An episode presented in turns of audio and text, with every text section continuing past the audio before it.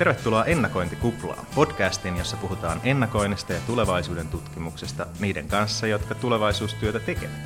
Minä olen Mikko Duva ja tänään aiheena on poliittinen päätöksenteko ja Suomen kansallinen ennakointi. Kanssani keskustelemassa on Kaisa Oksanen.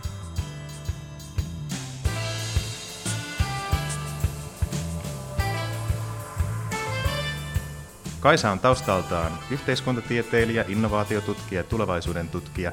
Ja nyt voisi sanoa, että Kaisa työskentelee niin sanottuna tulevaisuusvirkamiehenä. Eli toimii siis valtioneuvoston kanslian politiikka-analyysiyksikössä ennakoinnin erityisasiantuntijana. Tervetuloa ennakointikuplaan, Kaisa. Kiitos Mikko. Lähdetään näin oikein tutkimusasenteella liikkeelle ja määrittelyistä, eli siis kansallinen ennakointi se on jotain, jotain tällaista, niin kuin mitä tehdään julkisella sektorilla, joka tukee tällaista julkisen sektorin päätöksentekoa ja, ja oikeastaan niin kuin laajalla tasolla niin, niin suuntaa Suomen valtion tulevaisuutta. Pitäisikö tämä, tällainen määritelmä yleisellä tasolla paikkaansa? No jossain määrin varmasti tuo on osa sitä, mutta en, mä en oikein tiedä, onko tarpeellista lähteäkään määrittelemään sitä hirveän tarkkaan. Että kansallinen ennakointi on totta kai niin kuin päätöksentekoa tukeva niin kuin ennakointi, mutta onhan se kaikkea muuta. Jos puhutaan kuitenkin, sehän sisältää tavallaan sitten kaiken ennakoinnin, mitä tehdään, ja nimenomaan semmoisen niin kuin yhdessä, yhdessä tehtävän ennakointityön, jota Suomessa tehdään kuitenkin todella paljon. Että, että Totta kai ministeriöissä, valtionhallinnossa tehdään ennakointia, sitten tutkimuslaitoksissa, yliopistoissa, yrityksissä, maakunnissa, alueilla, kunnissa, Joo. ihan kaikkialla. Että se tavallaan kattaa sen kaiken mutta jos jotain pitäisi sulkea pois, niin ehkä voisi ajatella, että, että, että niin on vielä niin yritys, yritysten ää, ikään kuin sisäinen ennakointi ja yritysten strategiaan liittyvä ennakointi on erikseen. Sitten on tietenkin tulevaisuuden tutkimus Juu, ää, erikseen, mutta tämä on tosiaan aika, aika laaja, mm-hmm. laaja kenttä. Ja mulla onkin tota, Suomen tällainen kansalainen ennakointi, niin siihen liittyy aika paljon erilaisia toimijoita ja prosesseja ja muita. Mä ajattelin, että tässä voisi niin kuin ihan alkuun käydä muutamia näistä tota läpi, että, että, mikä tämä, minkälainen tällainen kansallinen ennakointisysteemi, järjestelmä, hässäkkä oikein on. Ihan aluksi niin on tällainen äh, kuin tulevaisuusselonteko. Mistä on kyse?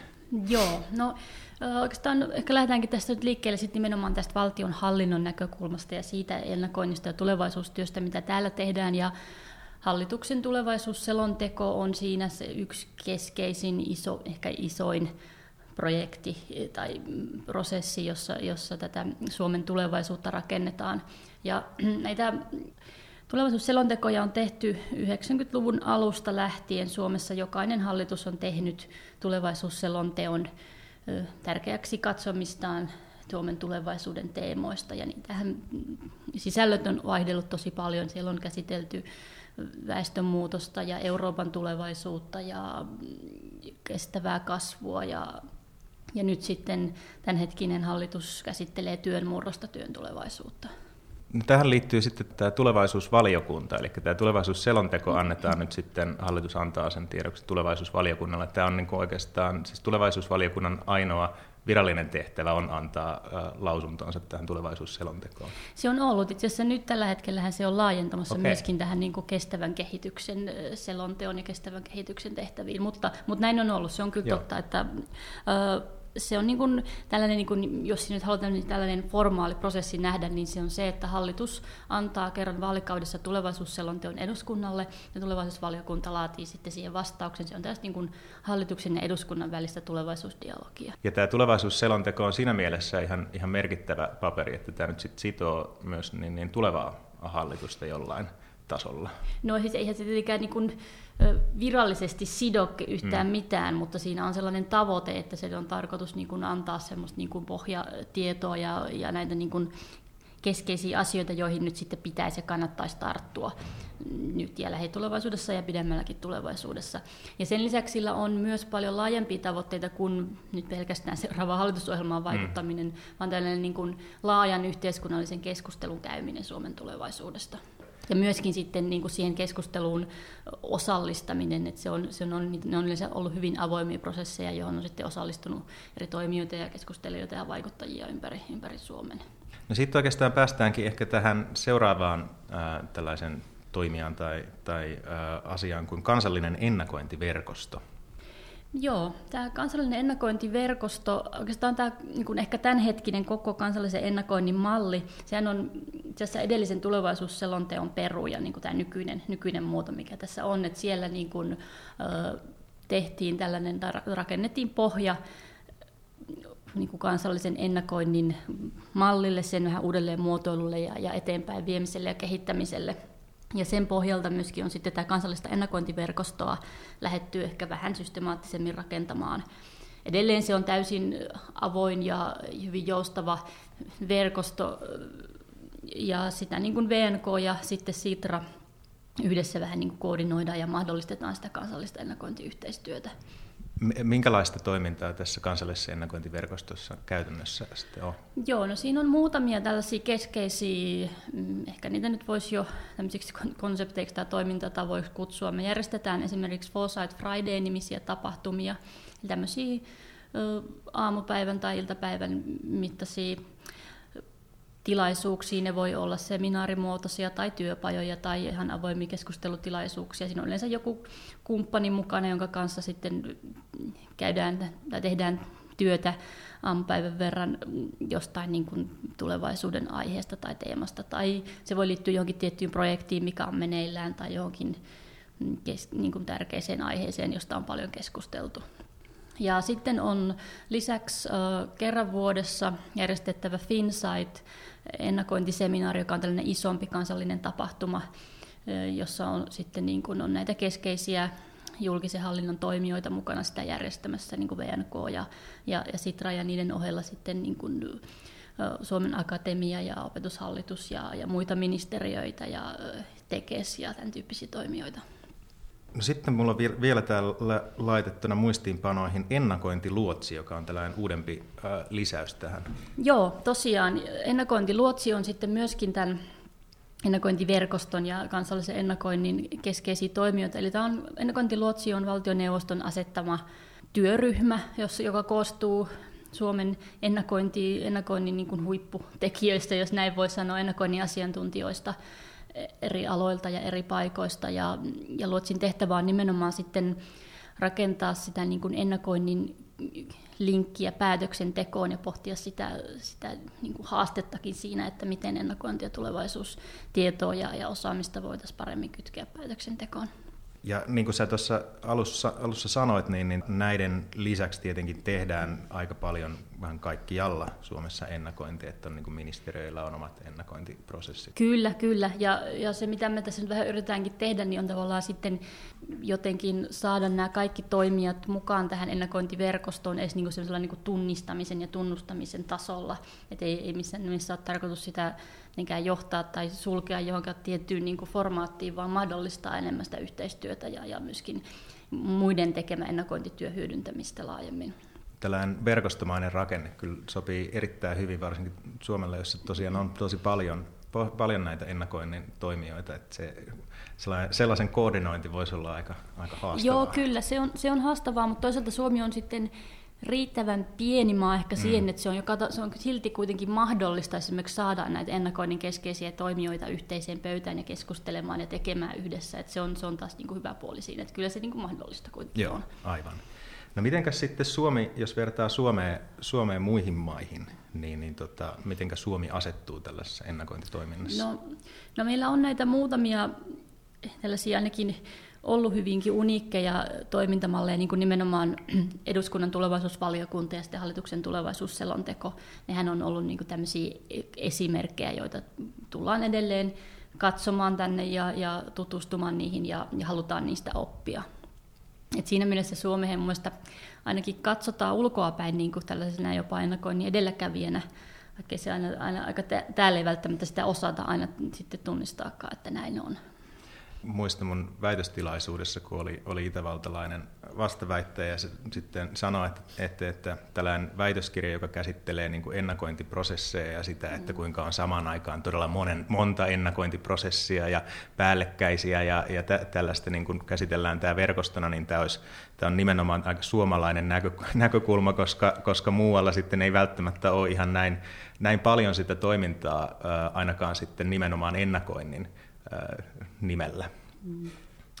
Tota, minkälaisia muita, tota, jos miettii kansainvälisesti, niin minkälaisia muita verkostoja sitten on, missä, missä tota, Suomi on, on mukana ennakoinnin saralla? No niitä on varmaan tietysti luke, lukemattomia. Totta kai niin kuin tulevaisuuden tutkijathan on tietysti ihan lähtökohtaisesti kansainvälisistä tutkijaverkostoista, se on ihan selvä.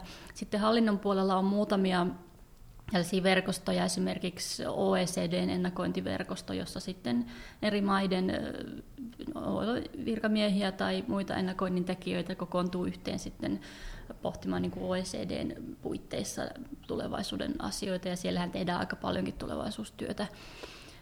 Sitten on, on muitakin tämmöisiä mm, ehkä vähän epämuodollisempia niin kuin globaaleja ennakointiverkostoja.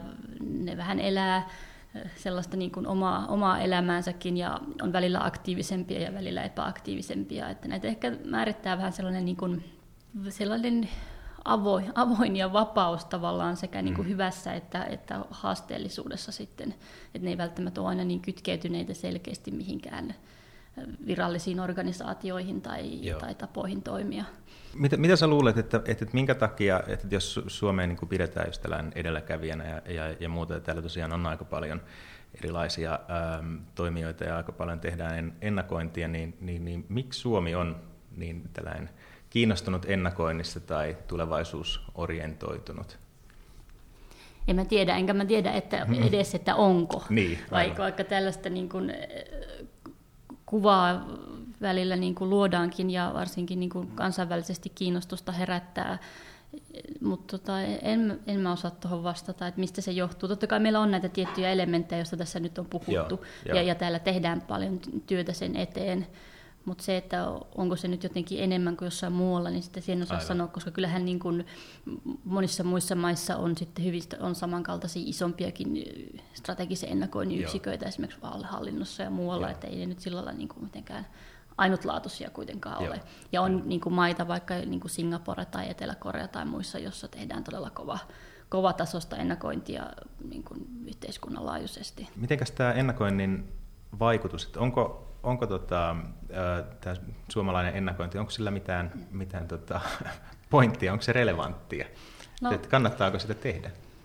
Niin, no en tiedä miten, miten tällaisessa keskustelussa voisi vastata mitään muuta kuin, että totta kai kannattaa, se on äärimmäisen tärkeää, sitä pitäisi tehdä enemmän, mm. sitä pitäisi tehdä vaikuttavampaa. Joo. Se, miten se tällä hetkellä äh, vaikuttaa tai ohjaa päätöksentekoa tai, tai siis minkälainen vaikutus sillä nyt tällä hetkellä on? Miten on, se kytkeytyy? Se, toi, se on varmasti hyvin vaihtelevaa. Et siinä ei voi sanoa niin kuin mitään kaiken kattavaa vastausta yleisesti kaikesta tehdystä ennakoinnista.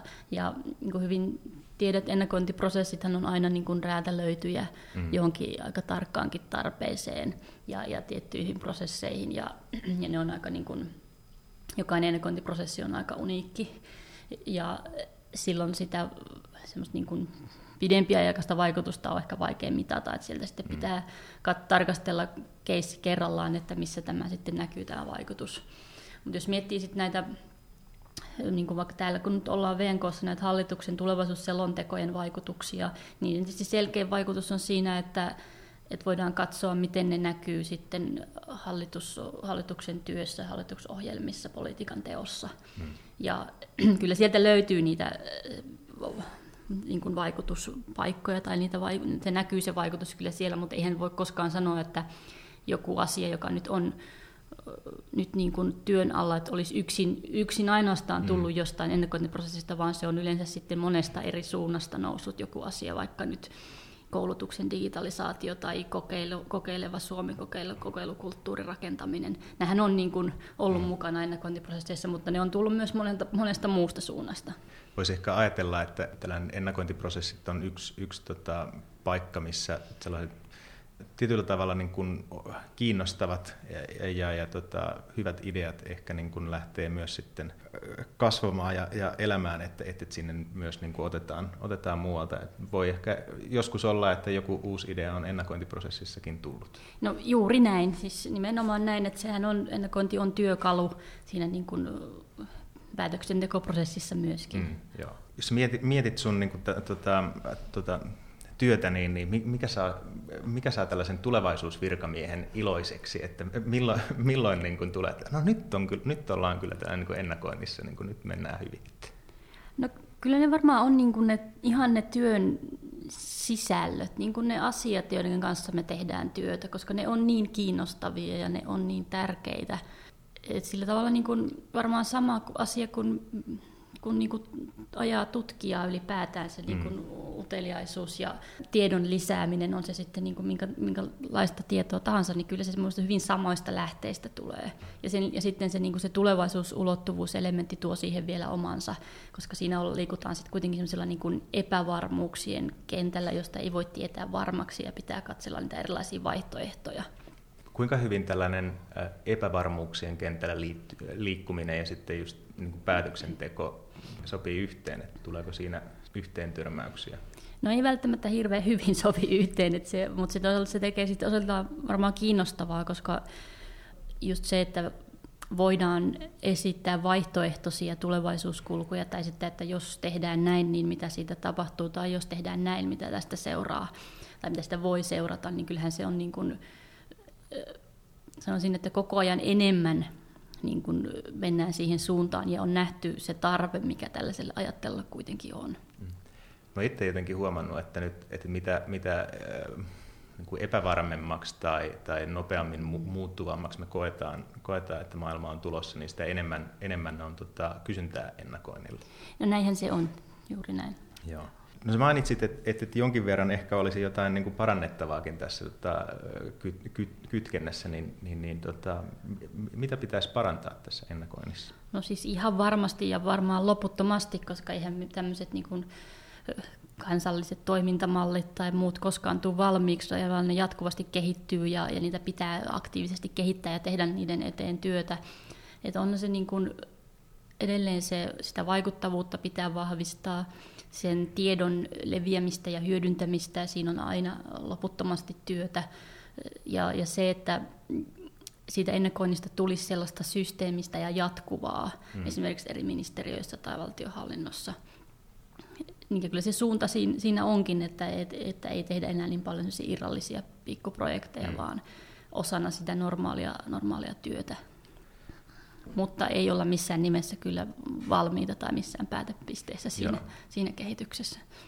No jos miettii tätä, niin kun, että minkälaisia, minkälaisia prosesseja ja rakenteita meillä on tässä ennakoinnissa, aikanaan kun tähän, tähän niin kun soppaan perehdyin, niin tuli mieleen, että, että onko missään vaiheessa luovuttu minkäänlaisesta toimintamallista tai, tai, tai tota, rakenteesta, että, että tuntuu, että niitä tulee vaan koko ajan, koko ajan ikään kuin lisää. Onko sulla niin näkemystä tähän, että minkälainen pitäisi olla tai että minkä suuntaan kansallista ennakointia sitä, että minkälaisia rakenteita ja prosesseja siinä, siinä on, niin minkä suuntaan sitä pitäisi viedä? No, no en mä tiedä, niin kun, en itsekään varmasti historiaa niin tarkkaan tunne, että onko siellä jotain selkeitä kohtia löydettävissä, että tässä on tullut selkeä muutos, koska mm. sehän on sellainen niin kun, pitkän ajan jatkumo, jossa niin kuin asiat ja tekeminen kehittyy ja ihmiset vaihtuu ja, ja organisaatiorajatkin häviää ja, ja muuttuu siinä, niin se on sellainen nimenomaan pitkään jatkunut kehityskulku ja tulee varmaan jatkumaankin. Ja niin kuin se tuossa sanottiinkin, että se suunta on niin semmoiseen niin systeemiseen ennakointiin, jossa ennakointi on niin kuin ihan keskeinen osa ihan normaaleja rakenteita ja normaaleja toimintoja. Jos vielä loppuun menee tota, tähän ö, nyt niin, niin käynnissä olevaan tulevaisuusselontekoon, joka on siis työn murroksesta, niin mi- miten tämä etenee ja, ja, ja miten se nyt sitten vaikuttaa päätöksentekoon? Eli tämän, tämänhetkisen selonteon ensimmäinen osahan annetaan eduskunnalle nyt tulevana kesäkuussa. Ja tässä ensimmäisessä vaiheessa, ensimmäisessä osassa on nimenomaan haettu sitä jaettua ymmärrystä työn tulevaisuudesta, eli mitkä on niitä keskeisiä tulevaisuuspolkuja tai tulevaisuuden kuvia työn murrokseen, työn tulevaisuuteen liittyen ja myöskin sellaisia asioita, joihin kannattaisi nyt sitten keskittyä. Ja, ja tässä on nyt viimeinen, sanotaan viimeisen vuoden aikana tätä jaettua ymmärrystä rakennettu ja todella paljon keskusteltu asiasta, tehty, työskennelty yhdessä eri paikoissa, seminaareissa, työpajoissa. ja, ja tutkimushankkeessa. Ja, ja sitten nyt se alkaa mun mielestä aika hyvin sellainen jaettu ymmärrys olla, että ja totta kai niin kuin, tämähän on sellainen aihe, josta käydään myös jatkuvasti laajaa niin kuin keskustelua myös julkisuudessa. Mm. Ja, ja siitä niin kuin puhutaan paljon ja siellä on niin kuin hirveän paljon sitä tietoa ja meillä on nyt sitten sellainen synteesi siitä olemassa. Ja kyllä sieltä aika selkeästi nousee ne tietyt keskeiset teemat, joista sitten jaettu ymmärrys on, ja sen ymmärryksen pohjalle sitten ruvetaan toisessa vaiheessa rakentamaan. Totta kai tunnistetaan uusia politiikkakysymyksiä, päätöksentekotarpeita, ihan selkeitä toimenpiteitäkin sitten, että mitä sitten tässä jo nyt lähivuosina pitäisi tehdä, jotta siinä muutoksessa voidaan selvitä tai menestyä. No mitenkäs nyt sitten äh, tota, innokas kuulija, joka, joka tota, liittyy nyt tietenkin heti kansalliseen ennakointiverkostoon ja, ja muuta, mutta ku, kuinka, kuinka niin kuin tällainen innokas kuulija voi, voi nyt sitten vaikuttaa tähän, että mitä se tulevaisuusselonteko pitää sisällään?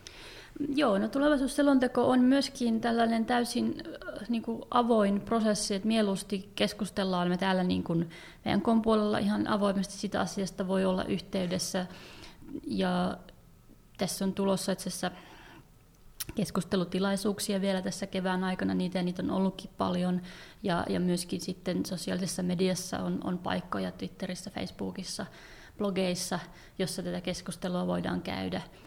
Et näitä on hyvin paljon, sellainen niin kuin, ei välttämättä tarvitakaan mitään semmoista virallista kuulemiskierrosta, mm. vaan niin kuin käydään nimenomaan itse organisoituvasti näitä keskusteluja. Joo, oikein hyvä. Ja nämä, mm, laitetaan nämä linkit, linkit joo, ja Twitter-tilit joo, ja nämä, nämä niin, niin meidän, meidän ää, nettisivuille. Ää, onko sulla jotain tällaisia kysymyksiä tai aiheita, mitä sä haluaisit vielä tähän nostaa? No mä mietin tätä, ihan kun nyt ennakointikuplassa ollaan, niin, niin. että pitäisikö meidän puhua siitä kuplasta, vai onko se sulla niin kuin oma, ihan oman Ei, setin, kyllä. A, setin aihe? Ehdottomasti voidaan Joo. puhua en, en, ennakointikuplasta. Joo, koska se, se, se kiehtoo, koska niin kun, se kuplahan on tietysti, sehän niin kuin kaikki kuplat, niin se on se voi olla todella antoisa ja hyvä asia, koska mm. silloin kun on, ollaan siinä kuplassa ja sellaisten ihmisten parissa, jo, jotka automaattisesti tietää, mistä puhutaan, kun puhutaan vaikka skenaarioista tai tiekartoista tai delfoista tai visiotyöstä tai muusta. Ei tarvitse niin kuin, mm. tavallaan niin kuin käyttää aikaa siihen eh, näistä niin kuin, näiden määrittelyyn. Joo, kyllä. Ja, ja silloin niin kuin se, se keskustelun ja tekemisen taso on ihan erilainen. Ja, ja kun sitten taas ollaan kuplan ulkopuolella kuitenkin ehkä, ehkä nyt kuitenkin suurin osa ajasta, tai ainakin, ainakin melkein suurin mm. osa, niin sitten taas ne käsitykset näistä niin on hyvin erilaisia ja edelleen ehkä turhauttavinta varmaan kaikille ennakoinnin tekijöille on se, että keskustellaan niin paljon siitä, että kuinka hyvin on osattu ennustaa tulevaisuutta, Joo. mistä ei kuitenkaan ole oikeastaan yhtään kysymys. Joo, kyllä. Niin siihen se vähän niin kuin kiteytyy se. Kyllä. Joo, tämä on kyllä, tämä on, et, et, et vinkiksi, että jos haluatte, haluatte ennakoijan tai tulevaisuuden tutkijan niin kun ärsyttää yhdellä kysymyksellä, niin se on just, että, että niin. mitäs olet ennustanut viime aikoina. Niin, ja, ja kuinka hyvin on osattu esimerkiksi ennustaa, ja sitten kuulee Joo. paljon näitä, että, että, että nämä skenaariot on epäonnistuneita, että eihän niin. ne ole ollut yhtään niin kuin, miten miten oikeasti sitten tapahtui. Ja, ja, ja siinä on tavallaan sen, niin kuin, sen ymmärryksen laajentaminen sinne kuplan ulkopuolelle, että minkä takia tätä työtä oikeastaan tehdään ja mitä sillä tavoitellaan, Joo. niin siinä on kyllä vielä paljon työtä. Ja mä olen ihan samaa mieltä, että siis joskus on hyvä olla kuplassa ja, ja ikään kuin nämä, nämä niin kuin, ä, asiat, asiat etenee myös, myös kuplassa, mutta, mutta mutta varsinkin, että sitten kun ollaan enemmän niin kuin tietoisia siitä, että mikä tämä meidän, meidän kupla on, ja sitten, että ehkä nyt nämä kaikki termit ei aina, aina avaudu, ja, ja, ja tota, mulla on myös sellainen niin kuin, näkemys tässä, tässä kirkastunut, että, että kun tulevaisuuden tutkimus ja ennakointi on pitkälti tällaista menetelmätiedettä ollut, mutta loppujen lopuksi ne menetelmät ei ole ehkä niinkään oleellisia kuin se tulevaisuusajattelu, se, että niin kuin pystytään ajattelemaan useita erilaisia tulevaisuuksia. Mä havaitsen, että varsin tämä ennustamiskysymyskin niin kuin linkittyy siihen, että, että niin kuin itse asiassa meillä ei ole niin kuin tarkoitus ennustaa yhtä tulevaisuutta, vaan miettiä pitää mielessä samaan aikaan useita erilaisia tulevaisuuksia, mitä ne merkitsee nykypäivään. Juuri näin. Okei, kiitos Kaisa ja kiitos, että olit ennakointikuplassa. Kiitos. Muut jaksot ja lisämateriaalit ja, ja linkit näihin Kaisan mainitsemiin, mainitsemiin asioihin löytyy meidän nettisivuilta ennakointikupla.fi.